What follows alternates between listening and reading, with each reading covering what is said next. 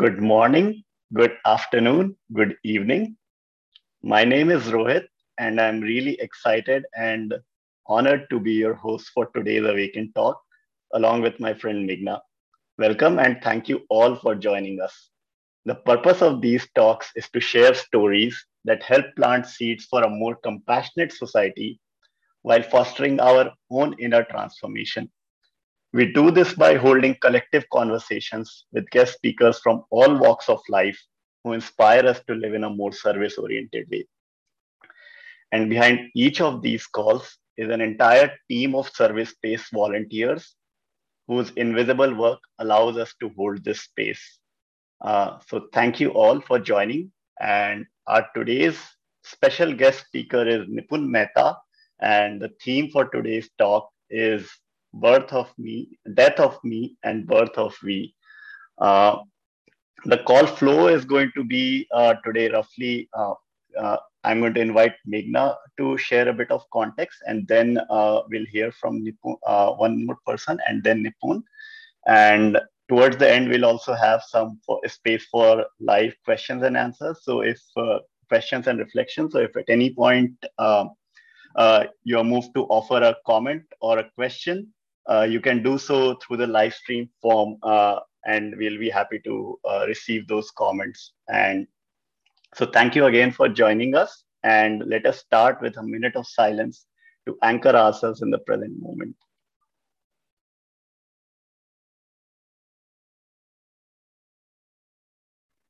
Thank you. Welcome back. Thank you, Rohit. I am really grateful to be on this special conversation, a conversation that's really close to my heart as well, with all of you. So, thank you for joining us on this dialogue today on Death of Me and Birth of Me. Death is a very sensitive topic and a difficult one, too, as we all know. Uh, but just in the last two years alone, it has found a seat in our dining table conversations it has invited us to be humble and dig deeper into what is it that death is asking us to look into. It has asked us to really wholeheartedly cherish everything that we hold dear. Losing a loved one is never easy, nor the thought of not being around a lose uh, a loved one is not easy to process either. And yet, we are here today to explore this collectively we all have our own conversations on death, interpretations of death, and thoughts of how do we process this in the times to come. And we are here together today with all with each other. So thank you for exploring this with us. But before we move on to our guest speaker today, whom we are all very excited to listen to, I wanted to invite Chirag Bhai to share a little. To give a little background on Chirag Bhai, um, he is a committed volunteer sincere seeker and a regular meditator. A few weeks ago, we were in an email exchange with him, and he happened to mention um, a story of his daughter Prathna, who passed away 10 years ago. She was only eight years old, and that really touched all of us. It brought a very different conversation in, in the mix. To process somebody so young, to lose someone so young is not easy. What's really inspiring is how Chirag Bhai and his entire family has processed this experience.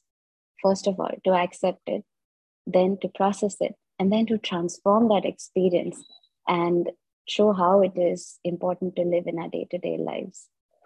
It, we are deeply moved and we're really excited that that became a seed of this conversation where this series actually was a seed of that conversation and we are really glad because we are touching upon nuances that we had never thought about and we hope to we hope to explore it even more deeply so thank you for joining us and with that i'd like to invite chirag bhai to share a little and uh, take us through over to you chirag bhai thank you thank you very much मेघना Ben सबसे पहले हमारे invitation को respect देके जो भी लोग इस टॉक में भाग लेने के लिए जुड़े हैं उन सबको मैं दिल से थैंक यू कहता हूँ।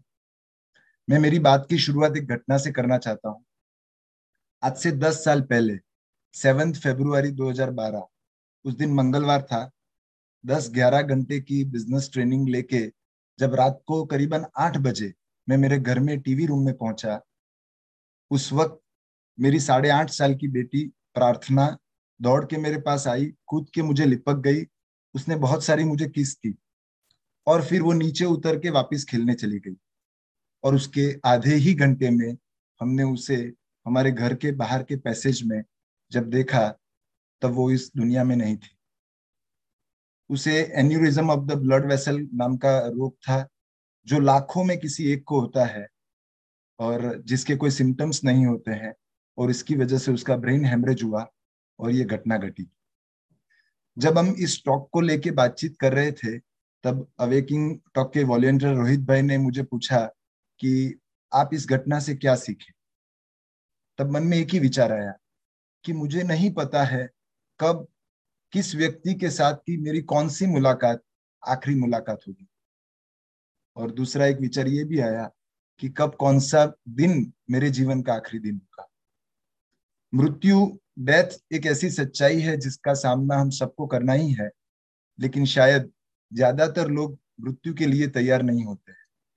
बुद्धि के स्तर पर हम सबको पता है कि एक दिन ये परिवार, मिलकत स्टेटस ये सब छोड़ के जाना है।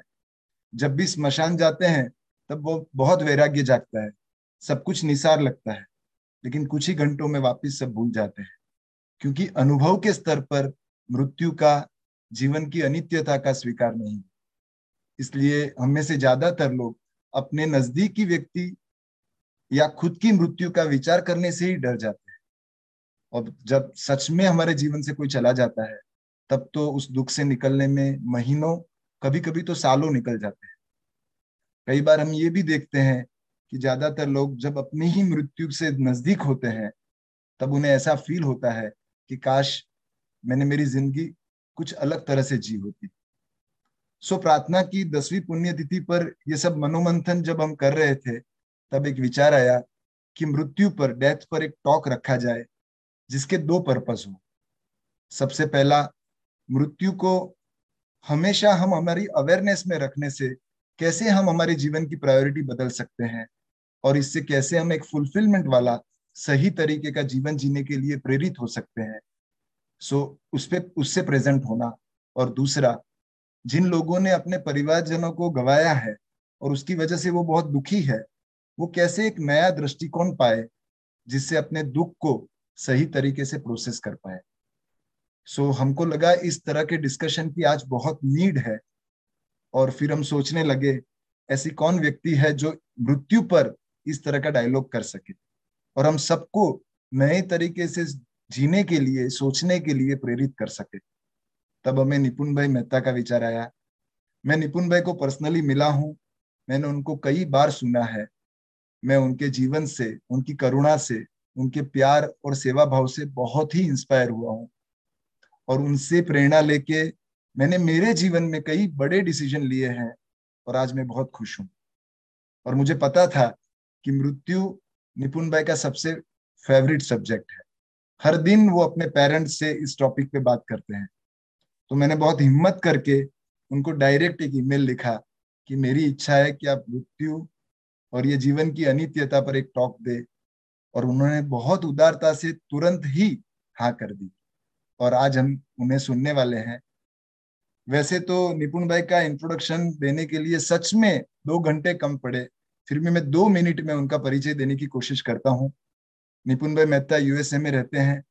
सर्विस स्पेस सेवा के फाउंडर है, सेवा संस्था के फाउंडर है, जिसमें कभी भी फंड रेजिंग का काम नहीं होता है और उस संस्था में पाँच लाख से ज़्यादा वॉलियंटियर जुड़े हैं। उनकी प्रेरणा से Karma Kitchen Awakin Circle DailyGood KarmaTube Awakin Talk KindSpring Leadership Circle जैसे कई जीवन को अपलिफ्ट करने वाले प्रोजेक्ट्स चल रहे हैं। निपुण भाई अनेक लोगों के कल्याण मित्र है। उन्होंने लाखों लोगों के जीवन को प्रेरित किया है। नि, निपुण भाई नियमित मेडिटेशन करते हैं। साल में एक से दो महीना मौन रह के दुनिया से अपने आप को काट के साधना करते हैं। और उनको जो अवार्ड्स और अचीवमेंट्स मिली है, उनकी लिस्ट तो बहुत लंबी है। केवल दो चीज़ बताऊँगा। अमेरिका में जब गरीबी और असमानता दूर करने के लिए काउंसिल बनी तो प्रेसिडेंट ओबामा ने काउंसिल के मेंबर में उनको चुना था। और दूसरा, श्री दलाई लामा जी ने उन्हें अनसंग हीरो ऑफ़ कंपैशन का अवार्ड दिया है। सो निपुण भाई को दुनिया में बहुत सारे लोग उनके आइडिया शेयर करने के लिए बुलाते हैं और वो जब भी बोलते हैं, दिल से बोलते हैं और हमारे दिल को छू जाता है। मुझे तो हमेशा ऐसा लगता है कि वो बस मैं उनको सुनता ही रहूँ। ऐसे निपुण भाई को सुनना हम सबका बहुत बड़ा सौभाग्य है। मैं निपुण भाई को बहुत दिल से थैंक यू कहता हूँ कि उन्होंने मेरे इनविटेशन को एक्सेप्ट किया। क्योंकि मुझे पता है कि प्रार्थना की दसवीं पुण्यतिथि पर हम इससे बड़ी अंजलि प्रार्थना को नहीं दे पाते so thank you thank you very much निपुण भाई Thank you. Thank you. Thank you, Chirag. Uh, for those that couldn't understand Hindi, um, that was very beautiful, uh, poetic, and from the heart. Uh, Chirag uh, and his family lost their eight year old daughter 10 years ago. Um, and every year uh, they host a gathering in uh, in the spirit of who she was. Um, and I think Chirag is uh, it's it's a real honor, uh, Chirag, that you thought of this, um, and perhaps we can actually thank Pratna. Her name was Chirag's daughter's name was Pratna, which means prayer. Um, and so, if you think about the larger field of Pratana, uh, larger field of prayer. I think we're all a part of it. And actually, there's a whole series. Um, this is the first of that series, and, and that whole series is because of Pratana as well. So we are very grateful, uh, Chirag, to you, entire Shah family, and um, and especially Pratana uh, for inviting um, these profound thoughts um, and dialogues. I wish um, I wish we could just do a circle of sharing um, because death is so unique and contextual to every person um, and to every, I wouldn't even say every person, to every mind moment. Um, any moment that arises, how we transition from it is very contextual to all the causes and conditions that arise in that moment. Um, and so it doesn't, um, I don't think there can be a recipe. Um, there can be uh, swiping sorts of conclusions that you can draw across the board. Um, but I think I, for me personally, uh, death has actually been a very profound, um, has held a very profound space in my consciousness. Um, I'm very frequently. I, I, won't say how how frequently because that might uh, make you feel like I'm not normal. um, but it's it's very much at the forefront of my consciousness, um, yeah. and and in some sense. Um, Nipun, Nipun, we just, uh, I think, just before you know you start your share, we actually wanted to start on that note on on Pratna. So there's a mm-hmm. quick prayer by uh, one of the volunteers, actually Pratna's mother. So we'll just invite her to, you know, invoke the sacred blessings for this space, and then the stage Perfect. is over to you.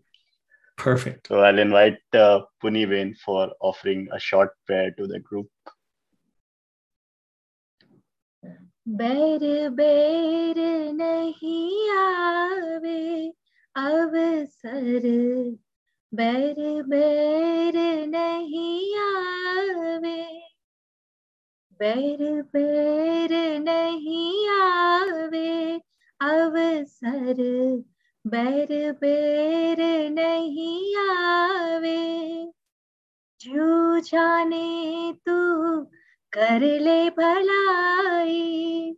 जन्म जन्म सुख पावे। अवसर, बैर बैर नहीं आवे। तन धन शोभन सब ही झूठो। तन जन जोबन सब ही झूठो। प्राण पलक में जावे अवसर बैर बैर नहीं आवे अवसर।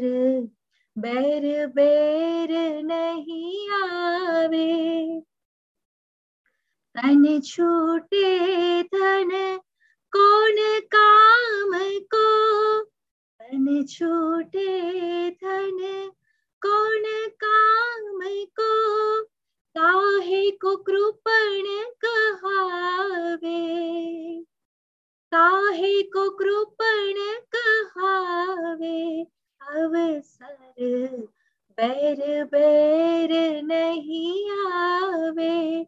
अवसर बैर बैर नहीं आवे। जाके दिल में साज बसत है, जाके दिल में साज बसत है। ताको झूठ न भावे। आनंद घन प्रभु, चलित पंथ में सुमर सुमर गुण गावे। अवसर बैर बैर नहीं आवे। जो जाने त्यू कर ले भलाई, जन्म जन्म सुख पावे। अवसर बैर बैर नहीं आवे। अवसर बैर बैर Thank you so much, Muniven. Back to you, Nipun Bhai. Thank you. Yeah, there's something so uh, solemn and divine to reflect on our impermanence. I think it's very humbling um, to do that. I I think when I was young, I was actually afraid of death, uh, which is probably why it, it was at the forefront. Um, but as I started to engage with it more, I realized it wasn't something to be afraid of, but it was something that I could be curious about. Um, and it and it has led me down uh, a, a, very rich uh, connection um, to impermanence, to change, to transition, um, to even death and birth.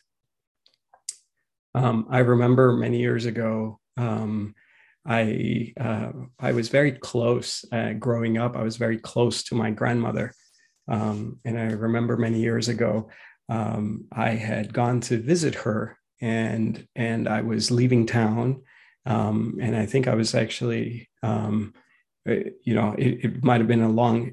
I didn't know when I was going to see her next. Um, I was young, so I don't remember all the details, but I do remember uh, that we were all going in a car and we had left the gate and we were all sitting in the car.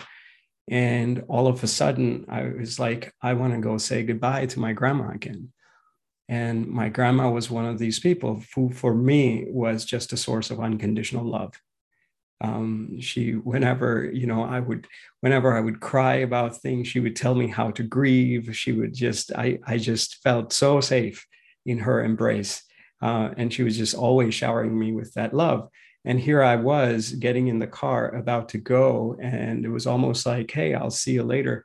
I felt this feeling that I want to go back again inside. And so I opened the gate of the place where she stayed and and she had a little window and she was bed bound at that time. And I opened um, the small little, she had a mosquito net around the window. And I opened that up and put my hand through the through the window and I said, Ba, you know, I called her Ba. I said, uh, I just wanted to say goodbye. Um, and she was a little surprised that I would come back in that way. And and I just held my hand through the window and she held her hand back and we just sort of held hands. Um, and and then I walked out and I was in tears as I was walking out. And there was this feeling in me that this was the last time I'm seeing her. And, and it was the last time I saw her. Um, even now, you know, just this morning, I actually have a, have a photo. Um, I asked my mom this morning, does, are, are, there any photos of me and Ba, you know? And so apparently there were two photos. She sent me these two photos. Um, I'll just share those real quick here. Um, this is when I was like a super, super young kid. Um, and uh, you know, she just her love has always been there with me. Um, but it's a it's the kind of thing where I think we've all experienced different, uh, so many, especially if you've lived a little bit. We've experienced death. Um, we've experienced um, different ways in which people embrace death. I remember my uh, wife's grandfather when he passed away. Before he passed away, um, he went to his son, my wife's uh, dad, my father-in-law, and he says, you know, he opens his eyes really brightly, luminously, and he says, "Son, this is nothing." He had really long fingers, and he waved at him, and it was almost like he was in a different place. He couldn't speak. He didn't have much strength, but he still just wanted to make this one point, saying, "Don't get wrapped up in this." Um, I remember another friend here locally um, he he had he went through a near death experience. Clinically he was dead for a fair amount of time. And he survived he came back to life. And when he did he says it was almost like his mind's capacities were elevated and he did a whole life review almost in an instant and he saw that wow like where if i had a moment if i had an occasion to be kind why was i not kind? was his takeaway.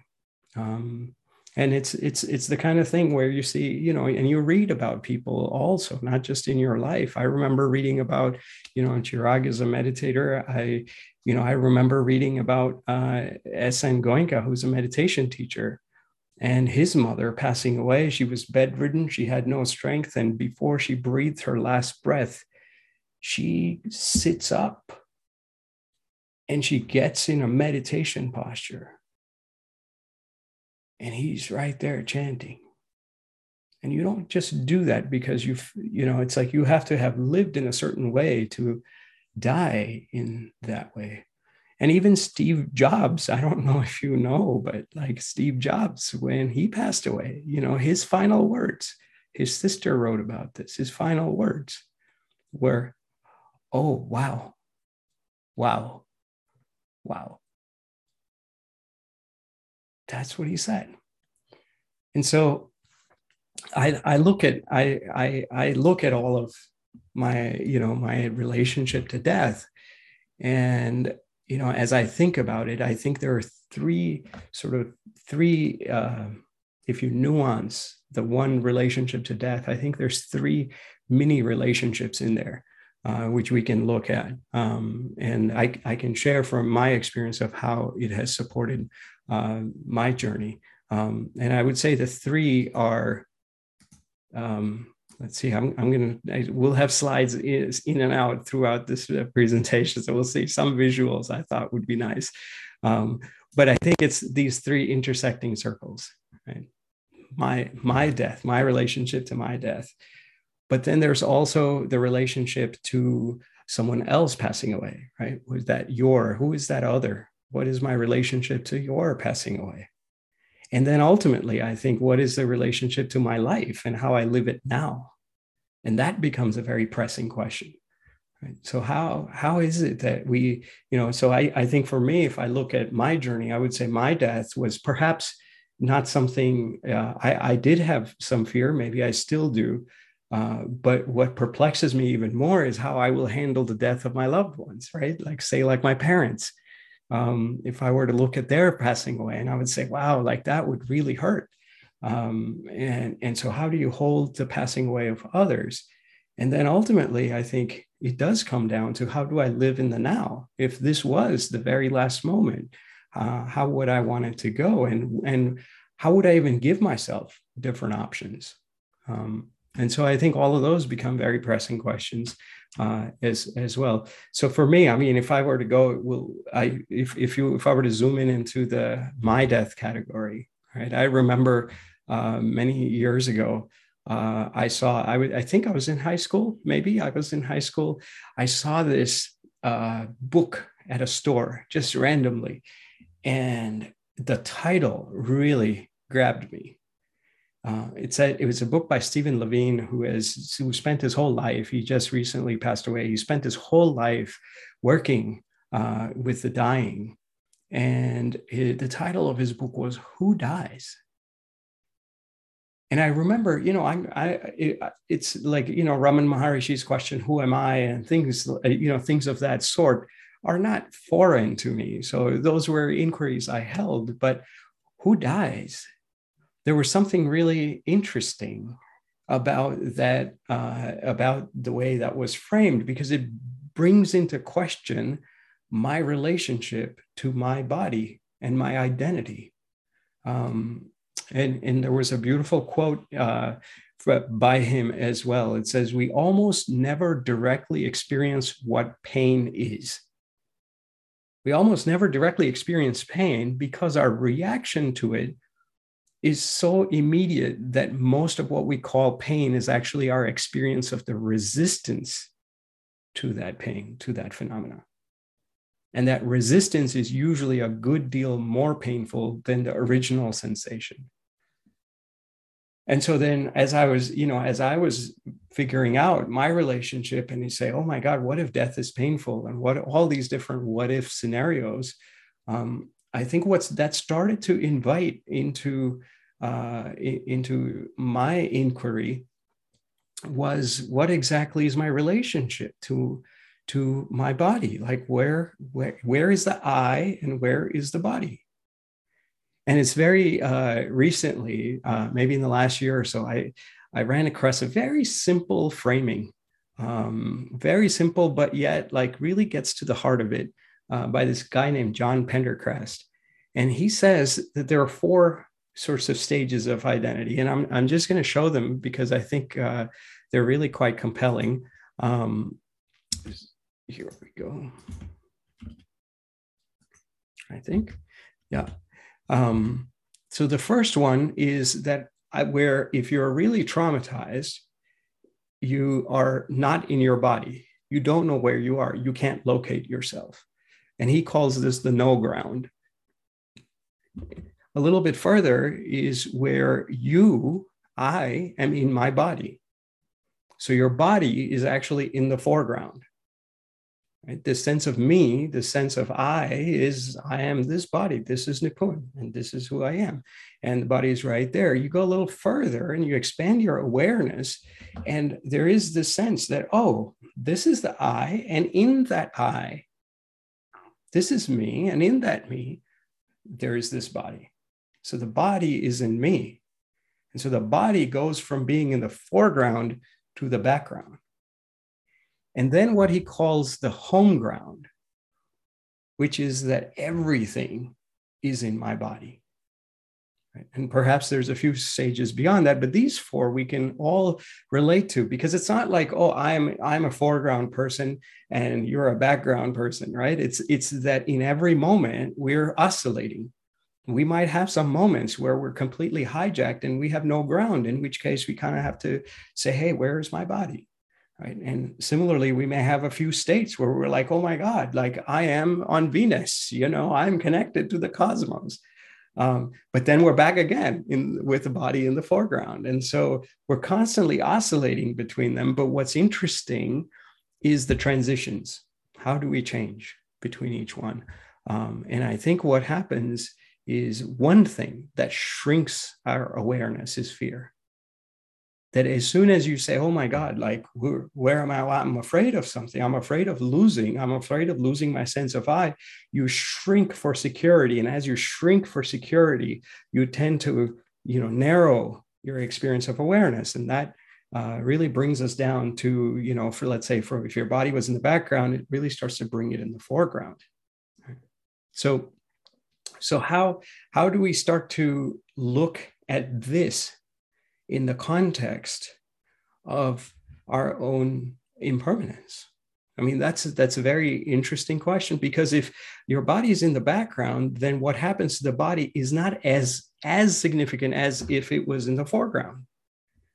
And so, how do we, you know, make sure we're heading towards the home ground, what he calls the home ground, where everything is in my body, and not shrinking in fear? Right?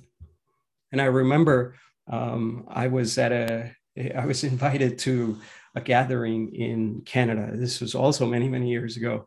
And I was, you know, some, they had given me a scholarship to go to this place. It was on Whidbey Island, I think. And I was like, I had to take all these ships to get there. And it was like a, much more than what I had anticipated. And I was hosted by a friend who had heard of the work that we were doing.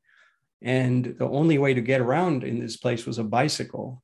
And so I did, I went to my conference. And as I was coming back, I got lost. And there are no lights, there's no signs. And I just felt like I've I I just I lost the entire track. There was there weren't even roads. I was just cycling. He had given me a cycle and I was just cycling. And I remember being so paralyzed by fear. I was like, oh my God. And as soon as I was paralyzed, I lost my capacity to think rationally um, and and I, I started pedaling really fast as if I was, but I didn't know where I was going. But somehow I was like, okay, if I go really fast, I'll go get somewhere, and that will like somehow magically open things up. It didn't. And then somehow, in a moment of pause, I remembered something that had happened the day before. I had gone out to the ocean, a bunch of people had, and in this part of the world, there is this beautiful bioluminescence. There are these creatures in the sea that emit, and it's really visible at night, that emit this blue sort of glow. And that when you put one foot there on in the in the water, they they are they warn you and they say look we're still here. We're here. So step be you know be mindful of your step right? And they emit this blue glow. And it's almost like wherever you put your foot you kind of see this blue. And you're able to see. And wherever you put your next foot, you're able to see because of this bioluminescence. Um, and I realized that as I was being afraid, I just had to locate myself, be like, okay, here and now, take the next step, take the next step, take the next step. And and with each step, like the flashlight, you can't see all the way to the end, but you can see that very next step. And that was that was a very powerful process but it got me thinking what is it that helps us go that turn down the knob of that fear uh, towards love it's a i actually have a have a couple photos of, of the bioluminescence it's quite it's quite uh, remarkable this is a real photo in hong kong um, of what you see but this is not what i saw um, what I saw was more like these small little creatures um, that were there. Um, but I think it's it's very emblematic of of how to hold ourselves when we are not in what John calls the home ground. Right? I think when um, and for me, I've always like as I look a little deeper. Uh, for me, the insights have always come through service.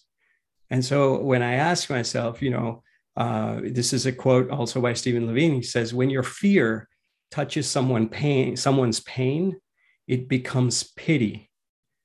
But when your love touches someone's pain, it becomes compassion."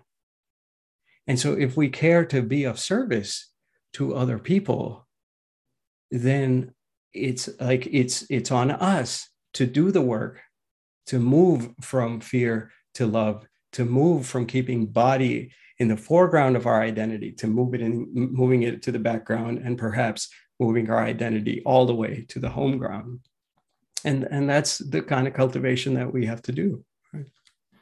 um, so it, it's you know that's the first bit of my death right? And then and then i think we get to the second bit um, the second circle the second leg of the stool which is processing the death of others. And i think this is where um, so for me, again, I, I, at the age of 17, I was very obsessed. I, I, suppose is I don't know if obsessed is the right word, but maybe I was. Um, it, with this notion of trying to understand. Um, you know, what is it that um, you know what what is this thing called life? You know, I was I was really investigating it, and so I said, you know, I want to go to a place where I think for me, it was the scariest place to go, uh, which was to be with dying patients. So I decided I wanted to volunteer with people who were dying. And I went at 17 to a hospice, and they told me, You can't volunteer here. You have to be at least 18. And so I said, okay, I'll come back at 18. And so I came back at 18 and they said, are you sure? Like you want to be with people who are dying? You're like, you're so young. Um, and I remember, and, and, and I did. Um, and, and I got trained and then I spent time with people on their deathbeds. And it was so profound. It was so profound, the insights, you know, that when when you are with somebody and all of a sudden like you get a call the next week that you you know that person is no longer in their physical body. And you have to learn to process that. And most of the times at 18 you're thinking oh what's my five year plan 10 year plan all that? And it's like oh all this other stuff i'm going to do when i'm 65 but this invited me to like no if i have to do something i got to do it now and for me, it was like it, it was about service. If I'm going to serve, I have to serve now. Like I cannot wait till I have a, I've paid off my mortgage and I've done all these 10,000 things and I'm 65 and I'm retired. It's like, I got to do it now. And I had these very profound encounters with those who were passing away. And like, I remember I, I was with this one gentleman and he, um, he, he, he, he was so scared to transition. And he was so alone. No one was there for him. None of his family members would even talk to him. And my job was to go and I would get him groceries and I would get him things that he liked, you know, to eat. And he had somebody to cook for him and all of that. And I remember one time I was with him and I just sat there for three hours and I had even told him that I have I have somewhere to go, Mr. Ahern. I'll come back tomorrow, you know. And he just this particular day, he just wanted to, he was just feeling really alone, really scared. He would start talking.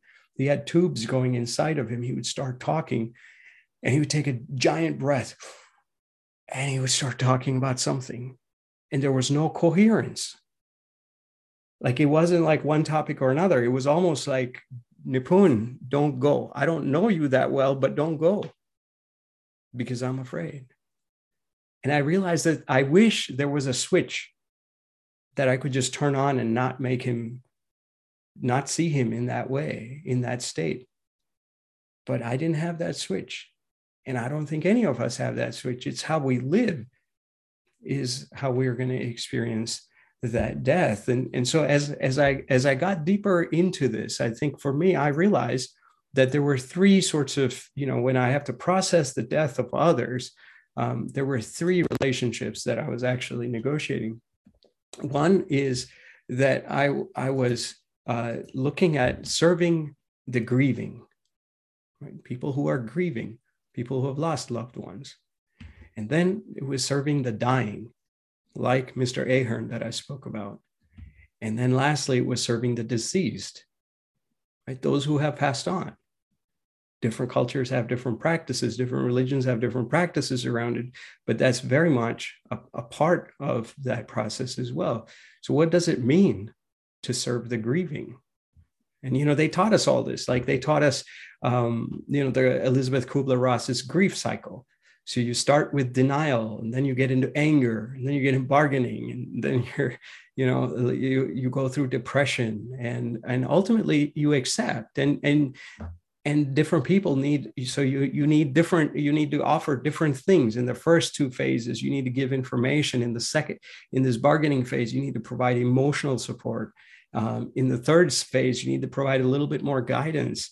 Um, but what struck me was that, you know, is how unique it is to each person's journey. That you can't really turn it, this is a good model, it's a fantastic model, uh, but you can't really turn it into a recipe, right? You can't turn it into, because it's so, uh, so dependent on, on a particular context. Some people are able to go through that journey really quickly. Some people takes them a very long time.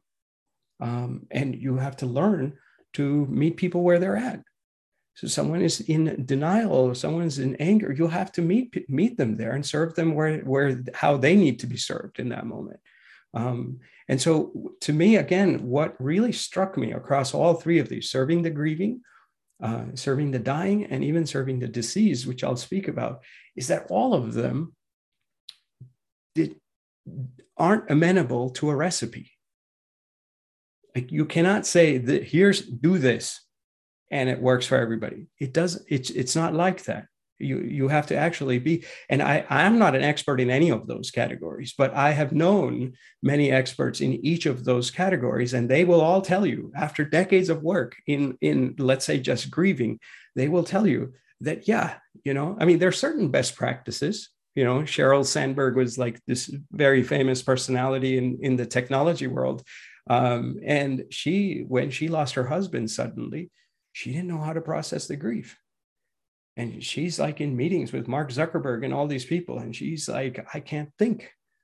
And so she ended up writing a book about it. And she says, you know, everyone, and, and there's these small things that she would share. You know, she would say, well, you know, everyone says after someone passes away, it's like, oh, can I do something for you? But she says, when you ask that, you're actually putting the burden of what you know on on the recipient on the other person to figure out what they want and how to say it with you. He says you know uh, what is even more powerful she says she gives this example. She says somebody came and says uh, what would you like on your burger? You know or the indian equivalent would be what kind of chutney do you want with your samosa? You know it's you're not asking oh can i get you a samosa? It's like i'm getting you something. I've figured that out and you're already in stress and you kind of do that right? But so that's that's there. I think there are those best practices and, and there are many people who have uh, done a lot of work around each one of these. But ultimately i think it's very it's dependent on each situation. It is dependent on what kind of state the other person is in and how do you meet people where they're at? And i think that determines the efficacy of our service.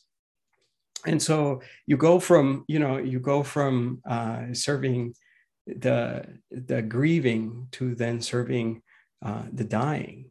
You know maki is on our call here today and and she actually is going to be uh, our speaker in a couple of weeks after karma lekshe um, and maki has been running a hospice and she'll tell you that look as an md i remember last time she was telling a story and she says as an md you know i i i think it makes sense to take certain kinds of medications to ease certain kinds of pain in certain kinds of situations. But she says there's always exceptions and there's more exceptions than the norms in this kind of stuff. And she says there was one person who came and he says you know i've caused a lot of pain to other people and i want to experience pain. Don't give me any painkillers. And she says as a doctor what's the right thing to do? And she ends up not doing that. But you have to sort of live into the the dynamic of the present moment um, and and that I think is a real uh, is is a real gift as you really start to embrace uh, the mysteries of of of impermanence and of death. Um, there was another there was uh, there was another fellow I think he wrote a book I forgot his name Andrew um, I have it down somewhere here um, he Arnold Mindell, yeah, he wrote a book called Coma. So what he would do is he would go to dying patients and he would hold their hands, be, not just dying patients, patients in a coma. He would hold their hands and he would just breathe with them. He would synchronize the breathing. And he tells this story, really powerful story of, he says, one time this guy, his name was John, all of a sudden for, for six months he had been in a complete coma all of a sudden he wakes up and he says and, and here, here is arnold holding his hand. And he wakes up and he says did you see that? And he says i mean you know arnold, arnold doesn't know what he's what do you mean see what right? But he, that's not how he responded. Arnold says uh, what, what did you see? And he says there's a ship. A ship is coming to get me. And he says what kind of a ship? He says, It looks like a cruise ship. I think it's going on a vacation. And he says, uh, well, can you can you look at can you go inside and take a look? What exactly is going on? So he goes on, he looks inside, he says, Well, I don't think it's for me though. And he says, Why not? He says, Well, I got to get up and go to work. Now, this guy, John, was 80 and he had never taken a day off. He was in his 80s. Uh, he'd never taken a day off work. So for him, work was a big thing. So he's like, oh, the ship is coming for me, but I can't go because I have to go to work. And here's this guy synchronizing his breathing, looking at him, being with him. And he's saying, okay, well, why don't you go inside and, and see, see uh, who's driving the ship? He's like, okay, good idea. So he goes in and he like, and this is, he's still on his bed, right? But he comes back, he opens and, and he, uh, his eyes and he says, there's some angels in there. And he's like, what do you think? You want to go on that trip? He's like, no, I got, I got to go to work, you know, but I don't think I can go on that ship. He says, well, why don't you ask if, uh, you know, see if it's going to cost anything? He says, no, it's not going to cost anything. And they have this whole dialogue. And at the end of the dialogue, he says, well, yeah, I think I'll go. And he says, uh, where, where is the ship going to? he says, to Bermuda. He says, but I'm not sure if I want to go or not.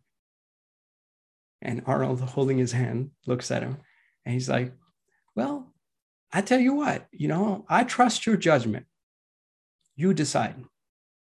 I've got a few people to see. I'll come back. He left. In the next half an hour, when Arnold comes back, this man has passed away. He took the ship.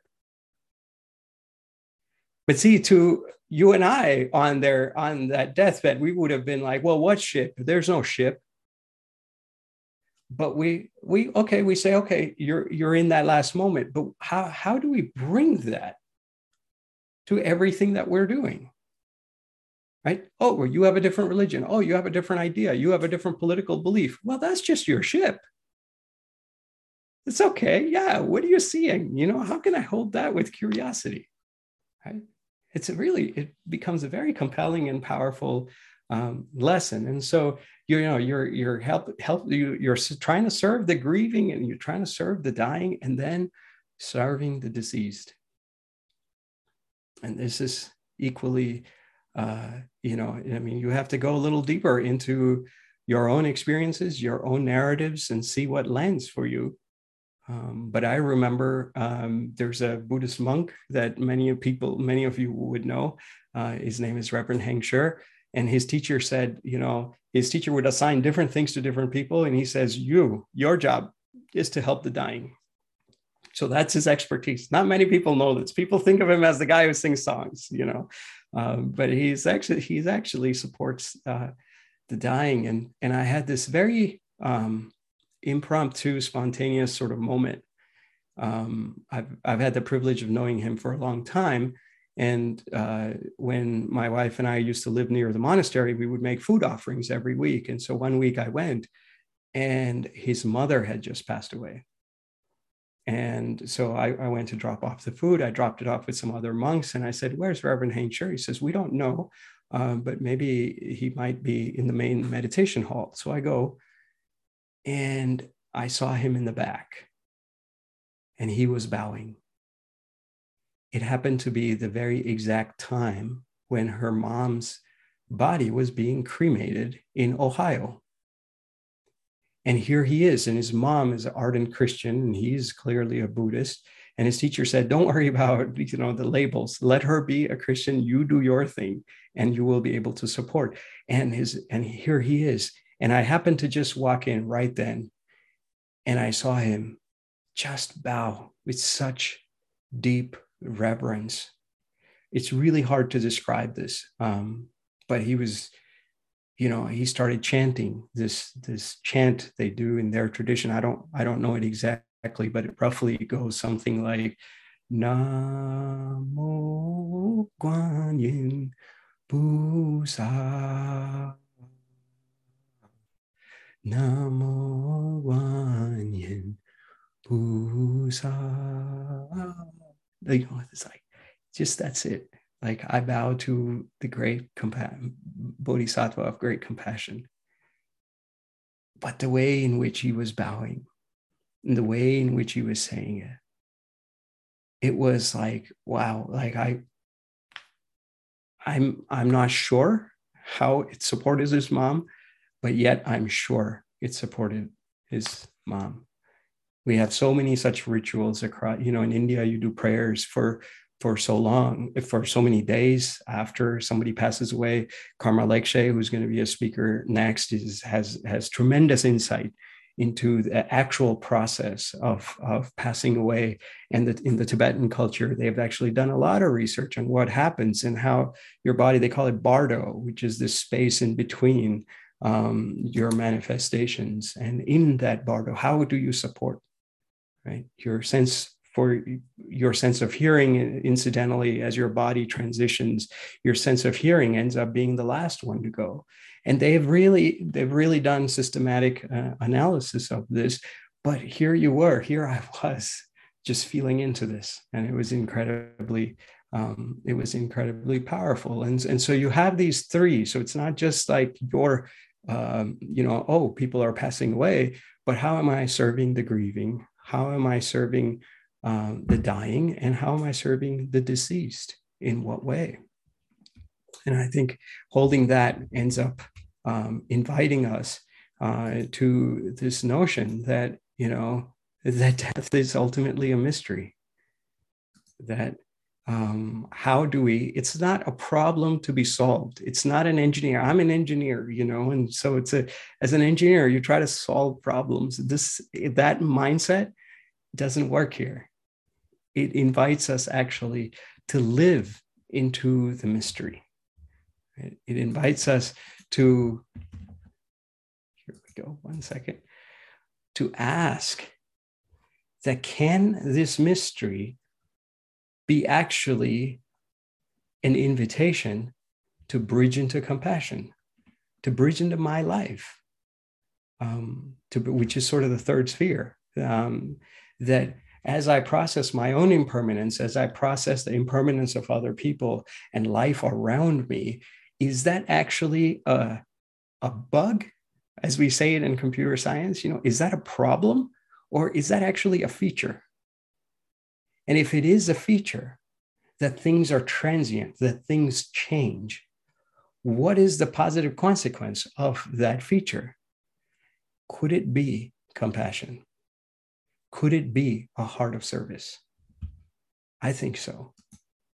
I think if we look at my life, right, that third sort of wheel, um, you know, Ajahn Chah uh, has this beautiful quote. He says, well, kind of sort of like a blunt quote, right? He says, if you see certainty in that which is uncertain, you are bound to suffer. So if you are seeking solidity in things that are fundamentally fluid, that's an impossible goal. So that is guaranteed suffering. But how do we how do we go on the other side, right? How do we start and say, well, I want to serve with curiosity. If everything is uncertain, if everything is changing, if nothing can be grabbed onto, then how do I serve? How do I serve with curiosity? The opposite of serving with curiosity is serving for an outcome right? I serve to do this. I serve to solve this problem. And it seems like we can get away with that. But serving with curiosity, serving with a beginner's mind, serving with openness, serving with complete attention to the process is a very different process, is a very different uh, arc. It opens up a very different possibility. And so if we serve with that kind of curiosity, small acts with great love, then I think we land into the we. And as we land into this we space, and the we space is necessarily mysterious, right? Because it's mysterious to the eye. It's not actually mysterious or some mystical thing that happens, you know, it's just mysterious to the eye because the eye is not supposed to understand it because the eye is in the world of me. So the world of me, the me is ill equipped to understand the we. So you just need a bigger apparatus, right? You're no longer the wave, you are the ocean in which the waves arise and pass. And so we land into the we, and as you land into the we, you realize that, man, my job is just to ride the waves. No surfer goes and says, let me conquer the ocean. Right? The job of the surfer is to ride the waves, to understand the waves, understand the properties, know the weather, know the atmosphere, know the context, and respond with the heart of love. And I think if we tend to do, if we do that, everything starts to look very, very different, right? and and we while we were brainstorming for this call, I actually had we had um, we had a remarkable friend who is on this call all the way from Germany, originally from Chile. Um, and she shared a story. I, I was on a call. This is, I, did, I think it was yesterday. We were doing a circle and everyone started sharing these remarkable stories. And I was like, wow. And Claudia shared her story. And I said, Wow, Claudia, would you be open to waking up at 5 a.m. your time and, and coming and sharing? And she has kindly uh, joined us. So I want to invite Claudia to share uh, her her story um, in in brief because I was just so inspired by it, and I think it's very telling um, and instructive. So Claudia, are you here somewhere? Thank you. Yeah, I'm here. um, well, I've been hello and good morning, good evening, good night to everyone. Um, I hope what I will say is useful for someone. I'm always a bit nervous when I talk about this, and usually I don't talk about it actually. Uh, because most of the time I feel people might get a bit scared, or I don't know. I think everyone has their own trip in this world, and um, yeah. So, anyway, I hope it's useful. Um, so, I've been in coma twice in my life after a sudden cardiac arrest. So my heart stopped beating suddenly without any warning, actually. Uh, so it's not that I felt the pain or that I was dizzy. Nothing happened. No. So I, I just my heart suddenly stopped. First, when I was 27, um, attending classes in the university, and that time the doctors i was in coma and then the doctors didn't find anything. Actually in many ways it was a blessing because then i started practicing yoga because they told me um, it was due to stress basically that is what they told me that the heart arrest the heart stopped because i was too stressed with the university and work and everything um, so then I carry on living, but I was quite convinced I would die young anyway. My mother died quite young, also of a heart arrest. So I thought, yeah, for sure, I'm going to die like that. So I, that was always on my mind. But as I was 27, still I was thinking, one part of me was thinking, I'm going to die pretty soon. The other part was thinking, I'm going to live forever. No? And then four years ago, I had a second heart arrest. Um, just before giving a yoga class, and actually it was one of my students who gave me cpr before the paramedics arrived and it was very interesting i mean i don't remember anything same as the first time um, so i was put in a coma because i was too long this time without breathing and without a heartbeat they couldn't resuscitate me so easily so like 20 minutes or more passed before they could get the heartbeat again. And so they had to induce a coma just to try to save my brain, it was more or less like that. And when I woke up, I was very confused. So I, I don't remember the first five days actually. Mm. And then I remember my husband telling me that I have a heart problem. And I remember myself saying, no, no, that, that's not possible. I, I have a very healthy life and I'm a yoga teacher. so I cannot be that I have, I have a heart problem. I already had a heart arrest and uh, it's just stress. Um, so they told me they need to implant a defibrillator in my body because my heart can, cannot really pump the blood out properly. So it's, uh, the heart is quite damaged. Uh, and they think I've been living all my life with a heart like this, but because it was all my life, my body is kind of used to live with kind of this heart working half more or less.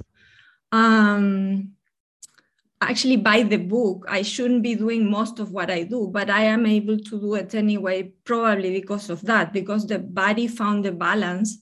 Uh, because all my life my ejection fraction was so low actually so they told me well this can only stay like this or get worse if it gets really bad you might need a heart transplant and you need the defibrillator because you really don't know when another heart arrest might come and then if no one is there i was so lucky that both times when i had the heart arrest someone was there. So actually only around 10% of people who have a heart arrest outside the hospital survive. Because these first minutes after you are kind of dead actually are really the minutes that are decisive not to save you or not so i knew i was very lucky both times. Um, of course the second time i was 40 something um, close to 50 already now i'm 50 and it brought a new perspective. Actually the year before me and a friend we were practicing with this, this peter levine book a year to live like preparing to die kind of. But then I realized I haven't done most of what I should have been doing. And from that moment, after I got the defibrillator and kind of tried to resume my life, I really, on one hand, I was a bit in denial actually. So thinking, no, I mean, next time I go to the doctor, they will tell me my heart is fine. And also, my friends were totally like, not accepting, even not now, four years after, they cannot get the fact that my heart won't get better okay that this is my state now and it's fine. I, I have accept, accepted it. And for me especially the first year after the second heart arrest i really felt like enlightened somehow because every morning i was so i don't know amazed to be alive still you know? So it was like such a privilege. I'm, I'm sorry but um, to be alive. And of course, now four years after the effect has faded a bit, but still, I'm, every time I have to go to the hospital, I have to go a lot to the hospital for checkups. I am reminded, well, actually, it is a privilege to be alive. I'm sorry. And anyway, there are things I cannot do now, things that I used to do, like I cannot go hiking alone or stuff like that. I mean, I could, but of course, I don't want to put the people I love in distress, like my husband. Mm, or actually, after this happened, I didn't want to start teaching yoga again. I was very afraid of dying in front of my students. Mm. And it took me a lot of inner work to decide, okay, I'll start teaching again and accept whatever comes. Um, but for me, this thing of living with the dying, I mean, the thing is, any of us could drop dead the next minute, right? It is actually like that, only we live normally not thinking about it. But for me, it is so real that uh, it's really an invitation to, to be kind. Because in the end, I think it's the only thing we leave behind this kindness towards other people.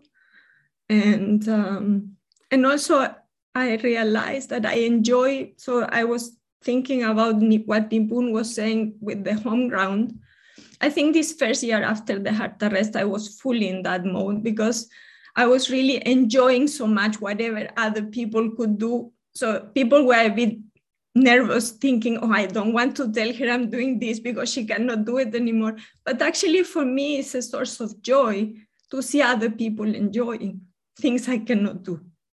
So when other people are enjoying, I really feel I'm enjoying too. And this, I think, is much more present for me than it was before. So, this sense of it doesn't matter if I cannot do it, as long as someone else is enjoying, right? Um, so, it's this sense of it's not me actually, it's life. Um, I don't know if it makes sense. It makes a lot of sense. Um, thank you Thank you, Claudia. Um, you, uh, you, you blessed us with your story. Um, and I think where Claudia gets to is uh, essentially that I, I, you know, for for me, in my limited understanding of of life's impermanence, um, I sense that impermanence invites us to let go of control. And in letting go of that control, we open up to tremendous grace. That things don't happen by our plan, but they're also not just happening in a chaotic way, that it, it, it invites us to expand our view, but to expand our view not just through the limited apparatus of our five senses or our thoughts, but to actually expand our view by expanding our capacities of experience itself. And that happens through grace. That happens in a way that is not for us to deduce into an algorithm, although people in the Silicon Valley are working on algorithms to try to get there. Um, but how do we live into that grace? And I think understanding the three sort of stools of, um, or the three legs of that stool, right? My own death, my relationship to my death, how it's connected to the relationship of the passing of others, and how it's really connected to how I show up, as Claudia so beautifully shared. And for those of us that are lucky enough to know Claudia, you know that she we call her a fairy, you know, an angel, because she kind of comes and she she she adds her pixie dust, you know, of love through even the smallest things that she's doing. You just feel like, wow, you know, here's somebody who's giving with no strings attached, no agenda. She's just showing up um, in the spirit of service. Um, and she's there because she's totally embraced this notion that man this moment is is what we got i'll end with a story uh, of uh, someone who uh, has has been an inspiration um, for many people. He was an artist. He was a sculptor, and he uh, had very few things. He had uh, he had a workshop uh, with very high ceilings, and he would make these sculptures. and And he was such a you know he he's a, he's a tremendously he started sculpting at the age of four, and he's such a talented sculptor that he some of in fact his statue of Gandhi that he made is in Times Square in New York. Uh, but he has uh, he has certain practices, right? Like he will never sign any of his uh, pieces of art and although he's like, you know, some of the most renowned uh, saints of our time, even like Anandamayi Ma, right? She would come and she says, you know, Kanti, his name was Kanti Kaka, uh, Kanti Bhai, I'm going to come and stay in your workshop. I mean, such a tremendous saint. And she's like, yeah. And, and she wouldn't want any, any statue done of hers, but she says, you do it because you're doing much more than a statue. And so he did. And so he was this kind of a person, extremely simple. And when he passed away a few years ago, uh, we were reminded of a beautiful song. We've had the occasion, many of us, perhaps some of us on this call as well, have had the occasion to know him and to be with him. Um, and he, he sang this one song um, that I want to end with. Um, but before that song, I want to show you a photo uh, which I found to be inspiring because it was the kind of person that he was. He was so simple. He lived so simply. It was almost like he was in the home ground and this body was just like whatever was happening was just happening to the body and all the byproducts of like the stuff that he did in the world was also just as light he didn't take any ownership of it and and when we even asked him at one point we says uh, kanti kaka what do you you know how do you know when a piece of art is done.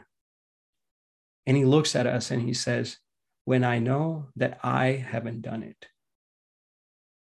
So he was clearly not doing the external work. He was doing this profound inner work. And one time when we were all together with him, um, he he sang this beautiful song, which we actually captured on tape, which I'm going to play for you, um, just to close it out.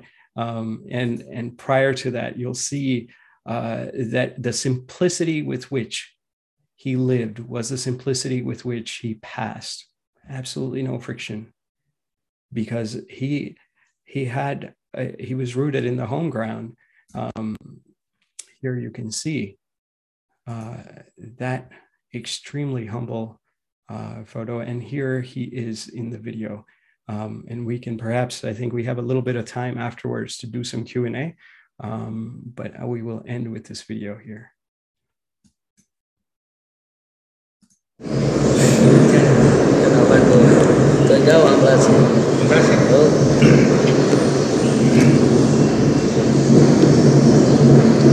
came crying, crying, shall go laughing, laughing. We came crying, रोते रोते आए थे हंसते हंसते जाएंगे आप हिंदी में समझते We came crying, crying, shall go laughing, laughing. Game, game, the three times, every time these three, three numbers is very important. In the race also, one, two, three. Sattva, Raja, Tama, all these qualities should be Sattva. Young age, childhood, young age, old age, all three. So three times, I have, I said this three times. It is very important, three times. We came crying, crying, shall go laughing, laughing. Game, game, game, life is a game. Game, game, game, life is a game. Sometimes it is like this. Sometimes it is like that. You know this duality. It happens in our life. Sometimes we, some person may be happy with us, sometimes it becomes angry. Sometimes it is like this. Sometimes it is like that. Game, game, game life is a game. Correct? Correct baat. Every incident you take like a game and you will solve your problem very easily. We came crying, crying, shall go laughing, laughing. Game, game, game, life is a game. May I tell you one thing? It's a lesson for all I tell you one thing? It's a lesson for all. No demands forever, no demands forever. Just give, give and give, give, give and give. Game, game, game. Life is a game. A game, crying, crying. Shall go laughing, laughing. Game, game, game. Life is a game.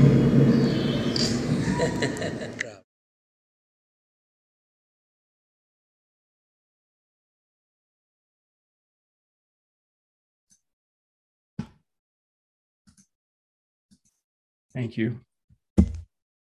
Um, thank you for the opportunity. Thank you, Claudia, and thank you, uh, Chirag and Puniven, for um, for evoking Pratana's consciousness that allowed us uh, to come together in this way and to hold such uh, sacred thoughts.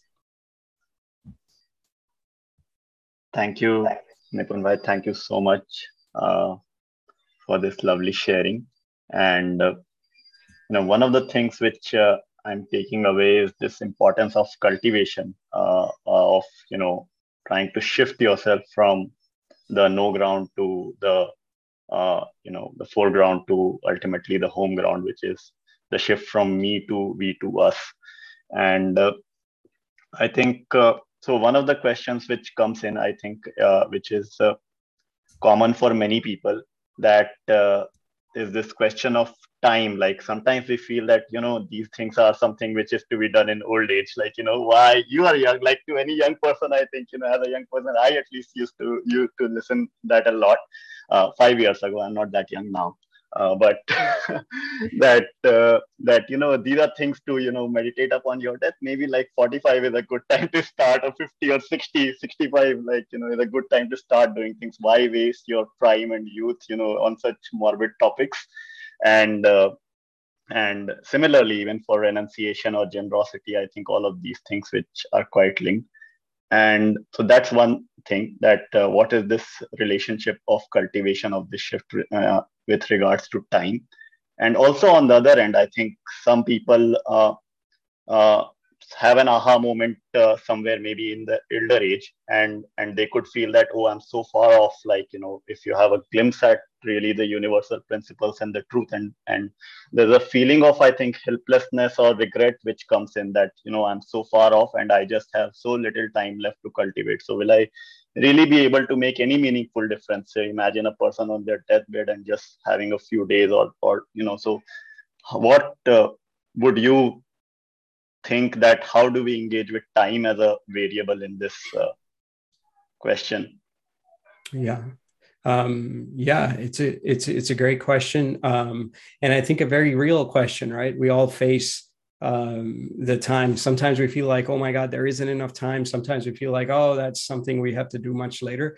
I would actually the way i look at it is i would not i would take time out of the equation altogether because time itself is a construct of the mind and we have to go beyond the senses and the mind if we are going to actually come alive right? And and so i would go outside the construct of time but the logic i would use at least the logic i have used up to this point is to say this is just a design upgrade right? If you are going to you know if if you have a flowing river and in the flowing river you take a bucket and you're playing in that puddle of your bucket that's you know may, maybe that makes you happy for a little bit and after a while it's going to evaporate and you're going to have all kinds of you know you're going to start missing it. And but the other option is to actually find it in yourself to cultivate the resources to go out and you know be in the ocean be in be with the river.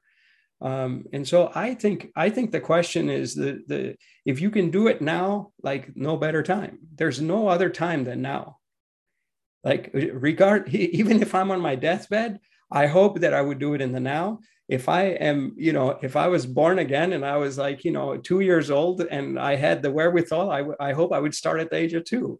Um, so I don't, I think it's independent of where you start. I think all of us, so so many of us have gathered here today on this call. We're all different circumstances and different ages, but we can all uh, make a resolve to say, look, I, I want to be, I want to tap into the, I want to do whatever I need to do right now so I can tap into the Claudia spirit. To say she is genuinely, she is tearing up for the gift of being alive on this call here and now. Why are we all not tearing up for that gift? Because we have somehow bought it into ourselves. As Chirag said early on, that somehow we think that, oh, I've got time.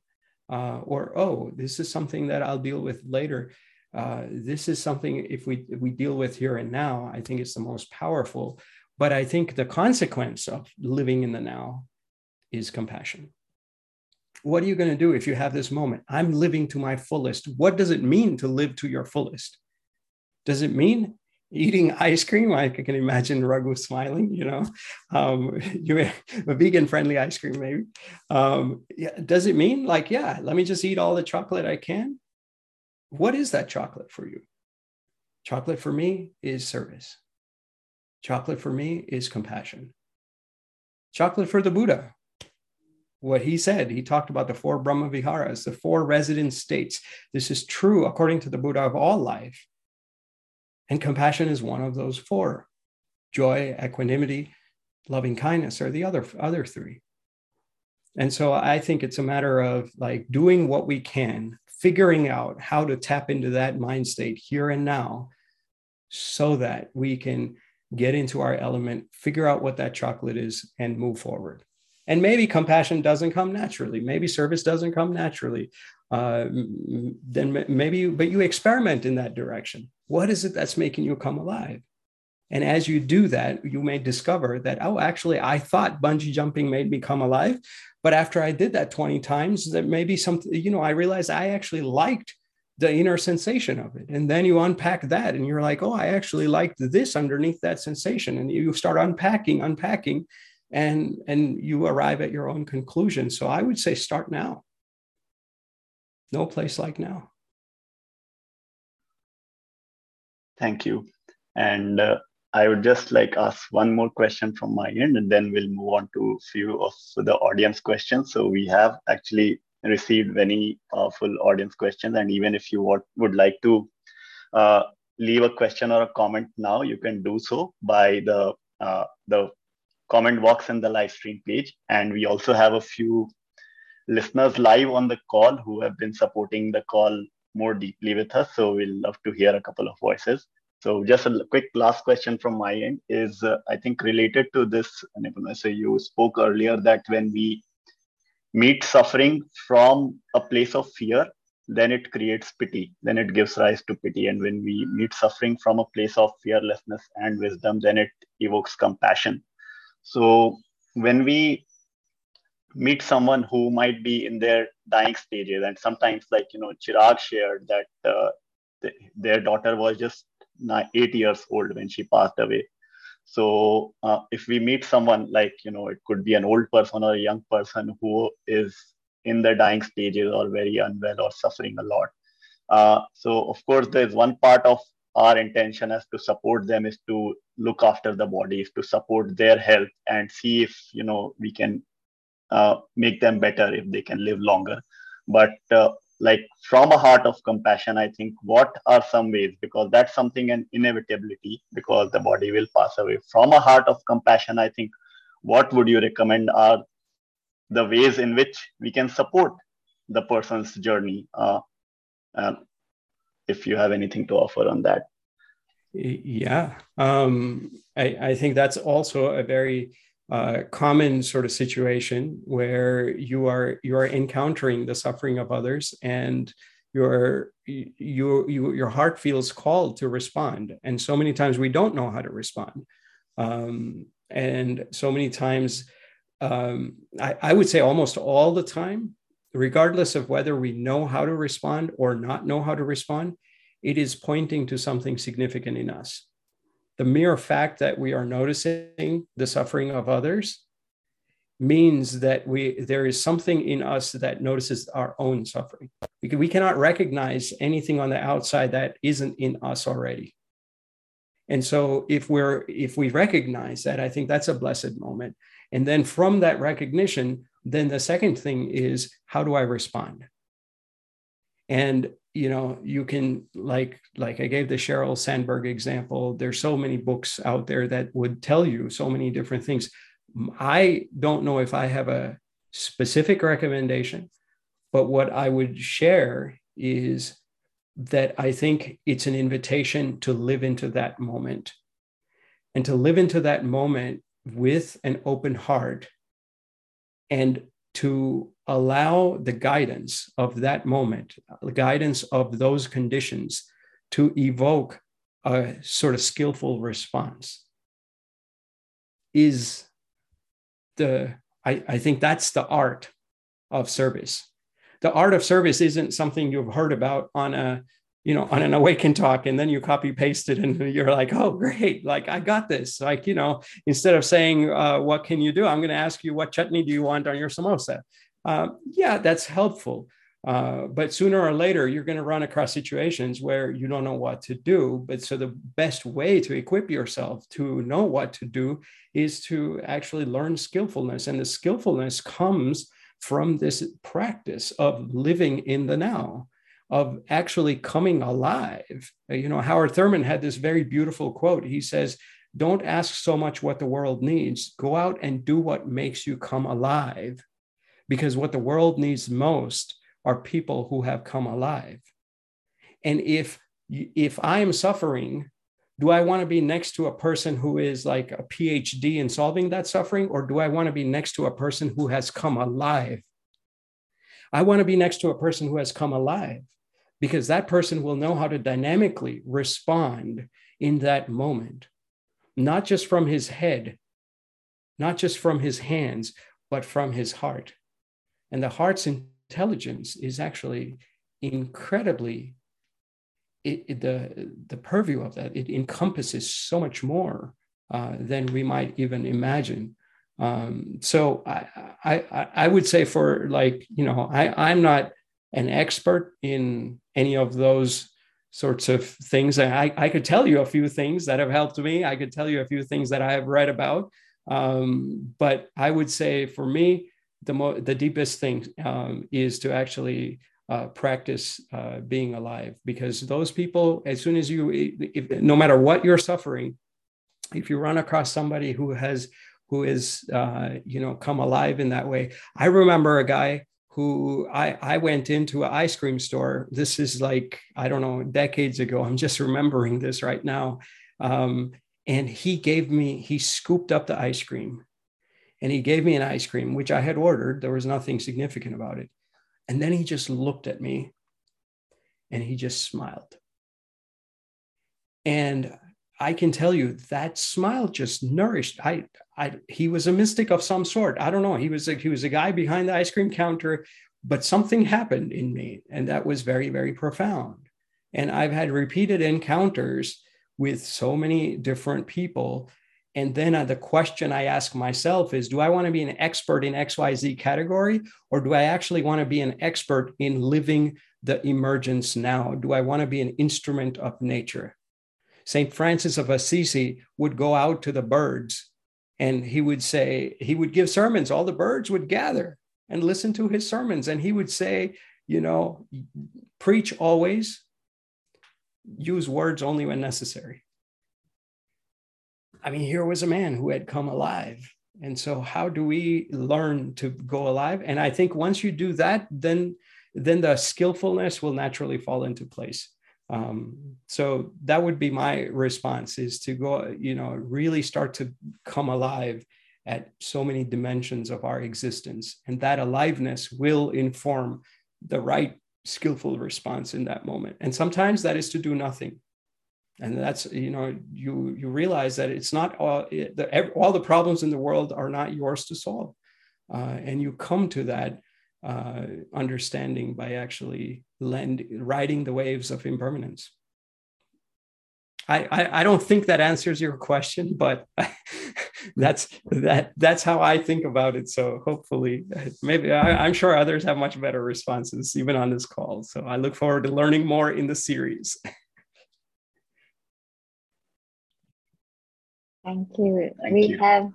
Oh, sorry, sorry. We have many. No, no, go for it. Yeah we have many we have many questions coming in in the chat and from our guest listeners so i would actually like to invite Carrie next on video to ask her next question to you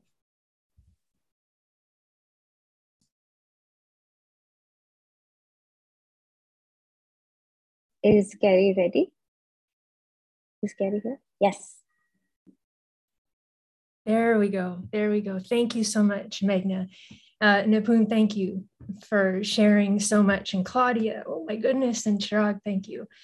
Um, my question came from looking at the, the topic was the death of the I and the, uh, the birth into the we. And the question very simply is in in this conversation, you've had this conversation with hundreds and thousands of people when we're talking about the death of the I and the birth of the we, it's not necessarily a physical death that we are talking about. So my my question was, what fears do you find people are bringing forward in a conversation that's not about a physical death, something that's a non-physical death? What fears do people bring forward? And then the, the second part of it is what fears, if any, do you still dance with in your conversations with death? Both beautiful questions. Uh, you know, I think if you don't, if you have a non, uh, the death of the I, the death of the me, or even the weakening, the dying of the me, um, it, like why is that so difficult? And I think it's because of the constant grasping uh, I would just go to the, you know, the Buddha said very, very simply, very clearly, that is the source of all problems is our clinging. We just cling. And we cling, I think, not just to material things, we also cling to spiritual things. And that becomes very tricky. We cling to our ideas of love. We cling to our ideas of all kinds of right doing. Um, and I think that becomes that clinging is you know creates attachment and shrinks. It necessarily if you're looking at a lemon on a tree like you're so hyper focused on that lemon and you're thinking how many lemons you're going to bag and you're going to profit that you forget that oh there's branches and then oh there's a stem and oh there's roots which i can't see but i can feel into. And oh my god there's a whole ecosystem that the roots are nourished by and oh my god like i can't even hold all of that. Like what am i you know? And, and i think that is threatening to the ego to the i. And i think that's really the biggest struggle um, in, at its core. Um, and i yeah for me i still struggle with that same permanence. Like i you know i think we all want continuity. I think that's our biggest addiction is continuity so we want to say i know this and and now i know this in the next moment and now i know this in the next moment. But but the thing is that it's it's it's a dynamically moving landscape. And so how do you get out of this addiction uh, to continuity? Um, that is it actually you know is it me breathing and me come you know it, it, like is it the same breath? It's not the same breath in each moment um, so many times on our re- on my own retreats you know i would like look out and i would look at the bird and i would just be mesmerized and say is the bird moving or is my mind moving? And you know and then i would be like yeah bird's moving you know? But that's my problem. I mean that's that's where i'm you know that's you know there's layers and layers that i have to kind of uncover. Um, so um, that's that's where i'm at thank you for the question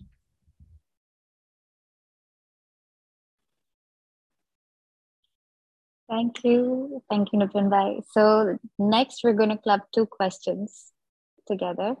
One is we have a question from Ruth and she asks Does helping others transition actually help in contemplating your own death? Um, and the next question, we'll actually invite Vinod on video to share uh, as well. So if Vinod is online, maybe he can share. I can read his question too.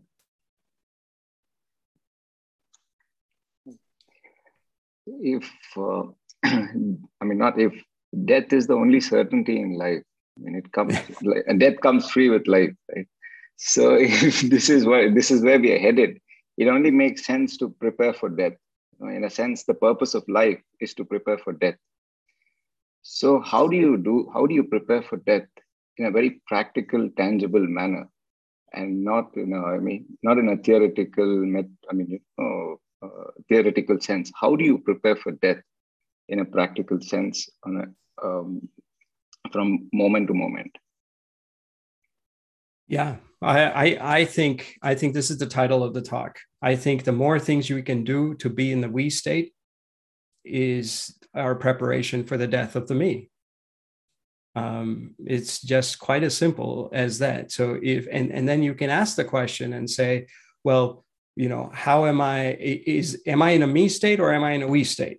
And that's a problem for each person to solve individually, right? Because so many times the me is masquerading as we. And that's a really vicious problem of the ego. And so I, you know, uh, for me, the most practical thing is that what is it that puts you in the we state? And if you can, uh, go out and and engage in that way and let that be the guide like the bioluminescence you know let you take that one step and let that guide you about where you need to go. Um, and that's what I do. I, you know, this is an extremely practical thing. Whenever, when, whenever I get wounded, whenever I feel hurt, whenever I feel like life is not right, or I feel confused, like why are certain things happening in certain ways, I resort back to service. The in in that very moment, and my wife can tell you so many examples uh, you know, where it's like, you know, when the going gets tough, like you have to pick up your, you know, your your conviction and you say, okay, going is tough for the me. I want to step out and head into the we. And you need that apparatus. And I think as you get farther along, I think you, one realizes that your own individual willpower is also not sufficient. For the initial challenges, maybe it is, you know you're like okay instead of watching tv i'm to go do the dishes for you know that that maybe my son or daughter or my wife was supposed to do right like okay that sounds easy enough to do as you get deeper down the rabbit hole, you realize that, oh, you can't do this just because you want to do this. Um, and you say, well, what will help me? And this is where the community of noble friends helps you.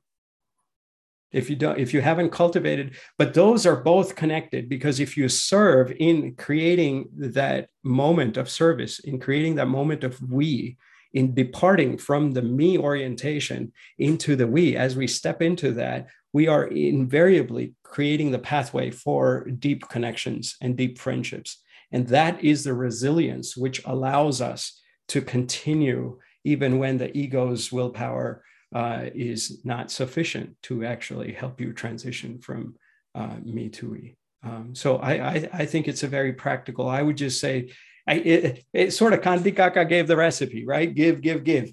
Like he's he's an incredibly saintly person. He's saying no demands forever. This was the conclusion of his song. No demands forever, which is so hard. He said it so simply.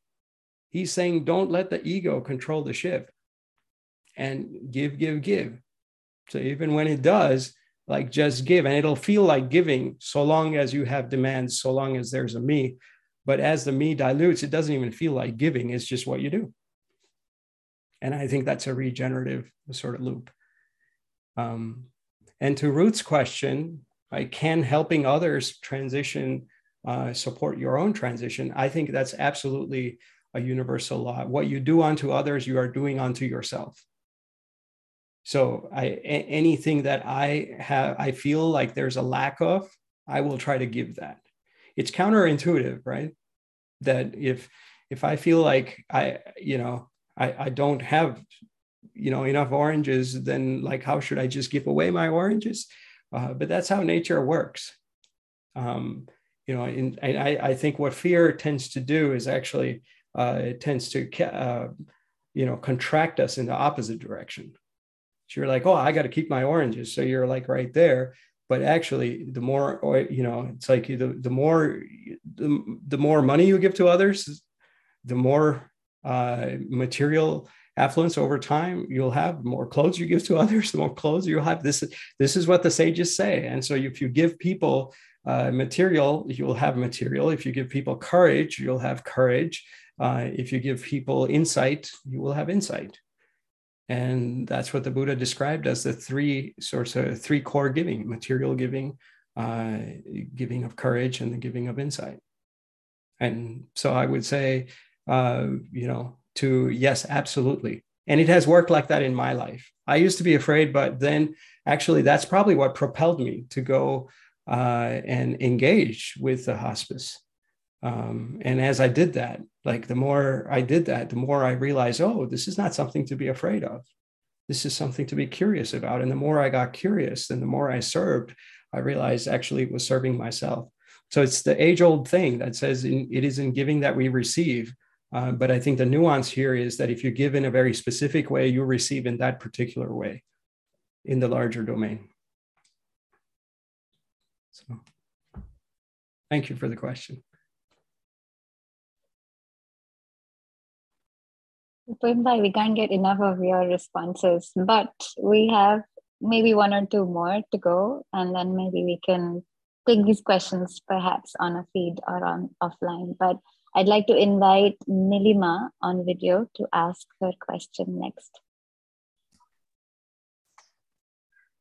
Hi, Nipun.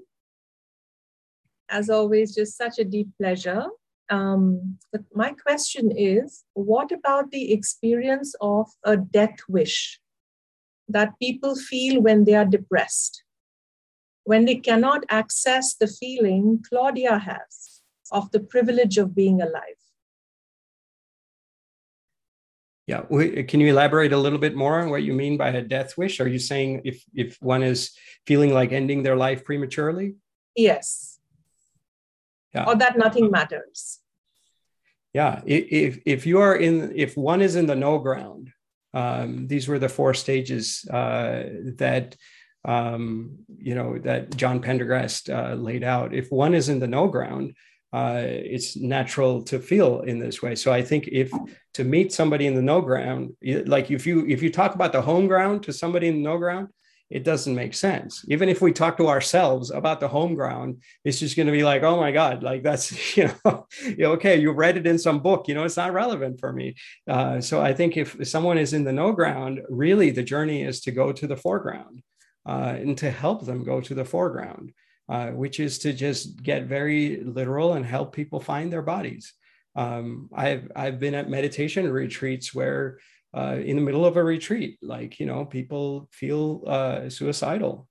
And uh, I mean, I was at, at one retreat, I was, I was assigned to this one person. I was just volunteering and this, I just had to sleep with him. I had to do everything 124 hours a day with that person um, and you just kind of have to respond to the needs of that moment but you're it's it's no long it's not about like the lofty you know uh, home ground background stuff. I think it's about taking the baby step. And so for me what i would say is in serving and again i'm not you know i, I have friends who have uh, helped many many suicide victims and they would have much more profound things to say. Um, but from what i have learned from them uh, and in general is that I think you have to meet people where they're at, and that requires you to be flexible. It's, it's sort of like that story with the ship that I had shared earlier, where it's a, you know, you maybe you can't relate to the ship, but if you can't relate to the ship, you can't reach their heart. So you have to, so it's like, and that takes a huge heart to actually say, okay, I'm going to work, I'm going to do some extra work, figure out how I can create enough resources to deal to to you know uh, make sense of the ship inside of me, so that I can hold your hand while you're navigating and finding your way to the angels inside that ship. And that's just uh, that takes a that takes time. Um, that takes heart. Uh, it just takes tremendous amount of of love and patience.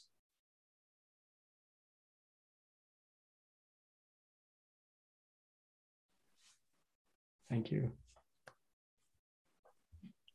Thank you, Nipun And perhaps one last question. Um, and I think this is a, a little um, personal question also, but uh, Ankita has asked a question How do we prepare or speak to children of for death? And knowing of your various conversations with children as well, um, and personally having a child myself, uh, who recently, my daughter is 10 years old, and she witnessed a friend of hers, 14 year old, two weeks ago, who committed suicide. And that was very alarming for her to even process. While death, seeing someone die is one thing, but to hear of someone her age or around that age die, how do we have a conversation of death and birth of we and showing up in this context from no ground to home ground with children. So if we can share a little about that, that would be nice. Yeah, these are hard questions. Um, you know, I I I don't have kids and I don't have experience in talking to young people about death in that way. Um, but I have talked to, you know, I do have exposure to young kids and I have talked to them uh, about about it. I think I think one thing is I wouldn't make it a taboo thing. So I wouldn't make it a oh let's not talk about it. And I think it kind of relates to how one might uh, engage with their parents.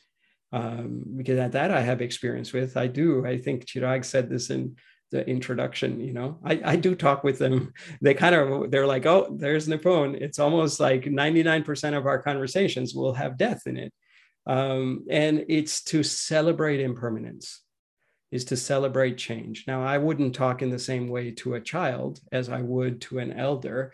Uh, but i think one thing is that like really helping people see the power of change the power of fluidity over the power of solidity and we tend to think that oh the more you cling and i myself was like i was so worried that i'm like oh my when i was young i would be like if my parents die like how will i know how to do anything in the world? I'll be all by myself. I remember having that conscious thought still you know?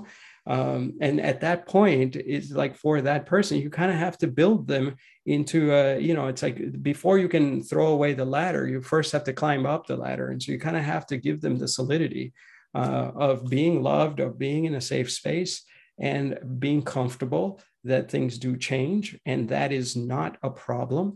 That's actually a strength. And that as you open the doors of change, you may discover new gifts that are there for you. Um, and I think if if the parents themselves are rooted in that, it's very hard actually for the parents to be rooted in that because if if your child does something that you are not expecting, how do you embrace that? Right? I mean, if you say if you are static, if you are fluid in your parenting style, and then you're telling them, oh well, just embrace change, that doesn't quite work. But if you are absolutely you know, if you're able to have a strong back, sure, but a soft heart, you lean in. And as you lean in, you're they're able to feel into that, that even though it's not conceptual, they will realize that, oh, this is the world is not a scary place. It's a friendly place. And I have the inner ecosystem to navigate that because my parents gave me that love. And then when something unexpected happens, you deal with that in a very different uh, way. You're much more open. You're not thinking, oh my God, an alien ship has just landed. Oh, that's fear. That's World War Four or whatever, World War Three. Um, you're thinking, oh, let me be curious. Let me serve. How do I, you know, what's behind this door? And I think there's a skillful way of probably engaging uh, with because I've, I've I've seen I've seen this with a few kids that I've been exposed to, and how they're actually more um, natural than parents than older people because older people are much more you know they're like you know byron katie shares this example of like you know this kid uh, her grandkid uh, falling down and as she falls down she starts crying and, and byron katie looks at her and says uh, well, she initially she doesn't know if she should cry or not right? It's it's just pain like there's no resistance to the pain. And so she's like hmm, that sounds okay. No, not a big deal. And then she's like looking around, processing. And then she's like, oh, my grandma's looking at me. And then she starts crying. And, and her grandma, being Byron and Katie, looks at her and says, oh, honey, did you just uh, remember that pain hurts? And she was like, oh, yeah, I did. And then she kind of let it go and the pain was gone. And she was, you know, so to, to be that kind of a parent is actually, I would say, uh, more than the strategy. And again, there are many people who have written, you know, thousands of books on how to how to uh, engage with kids about this in a very immediate way. Um, but I would say that ultimately, the deepest container that you are holding for your kids is who you are being. And if in that being you are not bringing expectations, you are not bringing all kinds of solidity, from one side, if you are actually fluid, then that will create a safe space for them to be fluid. Thank you. I really appreciate that. Thank you. Thank you so much, Nipun Bhai. Uh, and thanks to all the listeners and all the volunteers and everyone who uh, have blessed this call for this gathering to convene and we are already over time. But uh, I would just like to say that thank you, Nipun Bhai, for your that state of being which you just spoke about, that serving with curiosity and love, which uh, allows us even in this, you know, uh, in this world of impermanence, of our own impermanence and everywhere around us, but it allows us to come alive uh, in this world of impermanence and suffering. But it allows us to come alive and celebrate uh, this moment here and now and be grateful and, and joyful and see it as a privilege uh, every moment that we have. So thank you so much, uh, everyone. Uh, to close, uh, first, uh, I would just like to make a logistical announcement that this is like the first talk in this series. So we'll be having a couple more talks and maybe uh, soon coming after that. And there'll be all, also a lot of other ways to dive deeper together in this co-creative inquiry. So we'll, uh, you know, follow up and, you know, connect more on email with various opportunities. And now I would like to invite a minute of silence in gratitude for all the conditions which allow us to convene and to reflect and to be the change. And after that minute of silence, I would request uh, a couple of volunteers, Rahul and Kinnari, to open that silence with a closing prayer. Uh, which really I think at in at its heart talks about this uh, really waking up to the true I, which is not just I, but in this field of we and in this field of oneness. So thank you and uh, invite a minute of silence.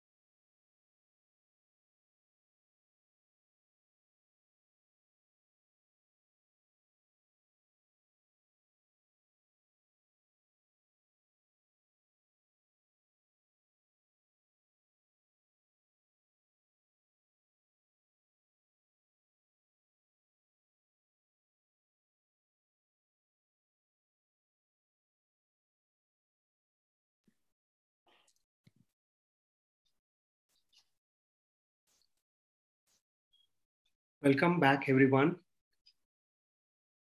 Thank you so much for the opportunity to make this uh, humble offering in remembrance of Prarthana. The offering is uh, the song of the self, or as I may say, the song of uh, the home ground by Shankaracharya, who walked this planet uh, in the ninth century, in the eighth century. So Shankaracharya eloquates at this uh, eternal question of who am I? And the first few paragraphs uh, is negating of who this I or this real self is not. And he classically eliminates the usual suspects. For instance, in the first paragraph, he says, and uh, Vivekanand translates that I am not the mind, the intelligence, the ego, or the individualized conditioned consciousness. Nor am I the sense organs of hearing, tasting, smelling, or seeing. Nor am I the body of the five great elements that is, earth, fire, air, space, and water. So, who am I? Shankara says, Chidananda Rupa Shivoham Shivoham. I am the auspicious, blissful, unconditioned consciousness. The refutation of who I am not goes on in the next few paras. In summary, he says, I'm not the motor organs, the sense organs, the indriyas, or the vital energy, the pranas of the body. I'm not raga dvesha, I'm not attraction or repulsion, nor the greed, nor the delusion, nor the arrogance, nor the jealousy. I'm not the effect, I'm not affected by merit or by sin, punya or pap, nor the pleasure and pain. He also says that this self, this ultimate self, has no father or mother, as I am that which has no birth or death. Nor do I have any brothers, friends, guru, or disciple. And each of these paragraphs ends with the assertion Chidananda Rupa Shivoham Shivoham. I am the auspicious, blissful, unconditioned consciousness. And the last paragraph then asserts the I that I am is beyond distinction and form. The I that I am is all pervading in everything, in all that could be perceived, and also in that apparatus which perceives. I am all that is unchanging and unaffected by time. I am the auspicious, blissful, unconditioned consciousness.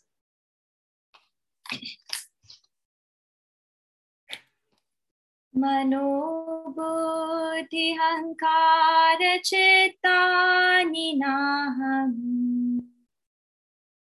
न च श्रोत्रजिह्वे न च घ्राणनेत्रे न च व्योमभूमिर्न तेजो न वायुः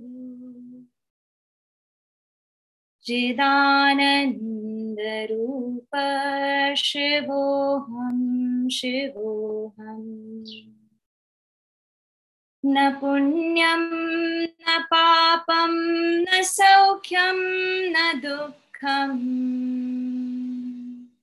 न मन्त्रो न तीर्थं न वेदा न यज्ञ अहं भोजनं नैव भोज्यं न भोक्ता। चिदानन्दरूप शिवोऽहं, शिवोऽहम्। न मे मृत्युशङ्का, न मे जातिभेदः। पिता नैव मे नैव माता न जन्म। न बन्धुर्न मित्रं गुरुर्नैव शिष्यः। चिदानन्दरूप शिवोऽहं शिवोऽहम्। अहं निर्विकल्पो निराकाररूपो। विभुर्व्याप्य सर्वत्र सर्वेन्द्रियाणाम्। सदा मे समत्वन मुक्तिर्न बन्धः।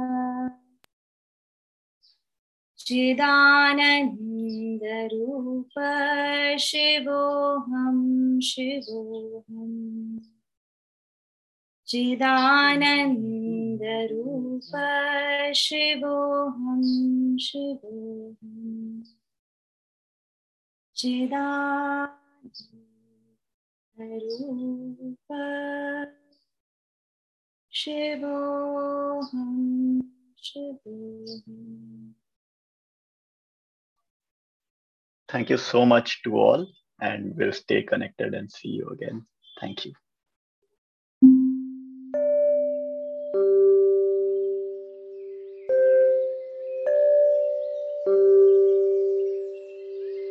Thank you for listening to a recording of Awakin Calls.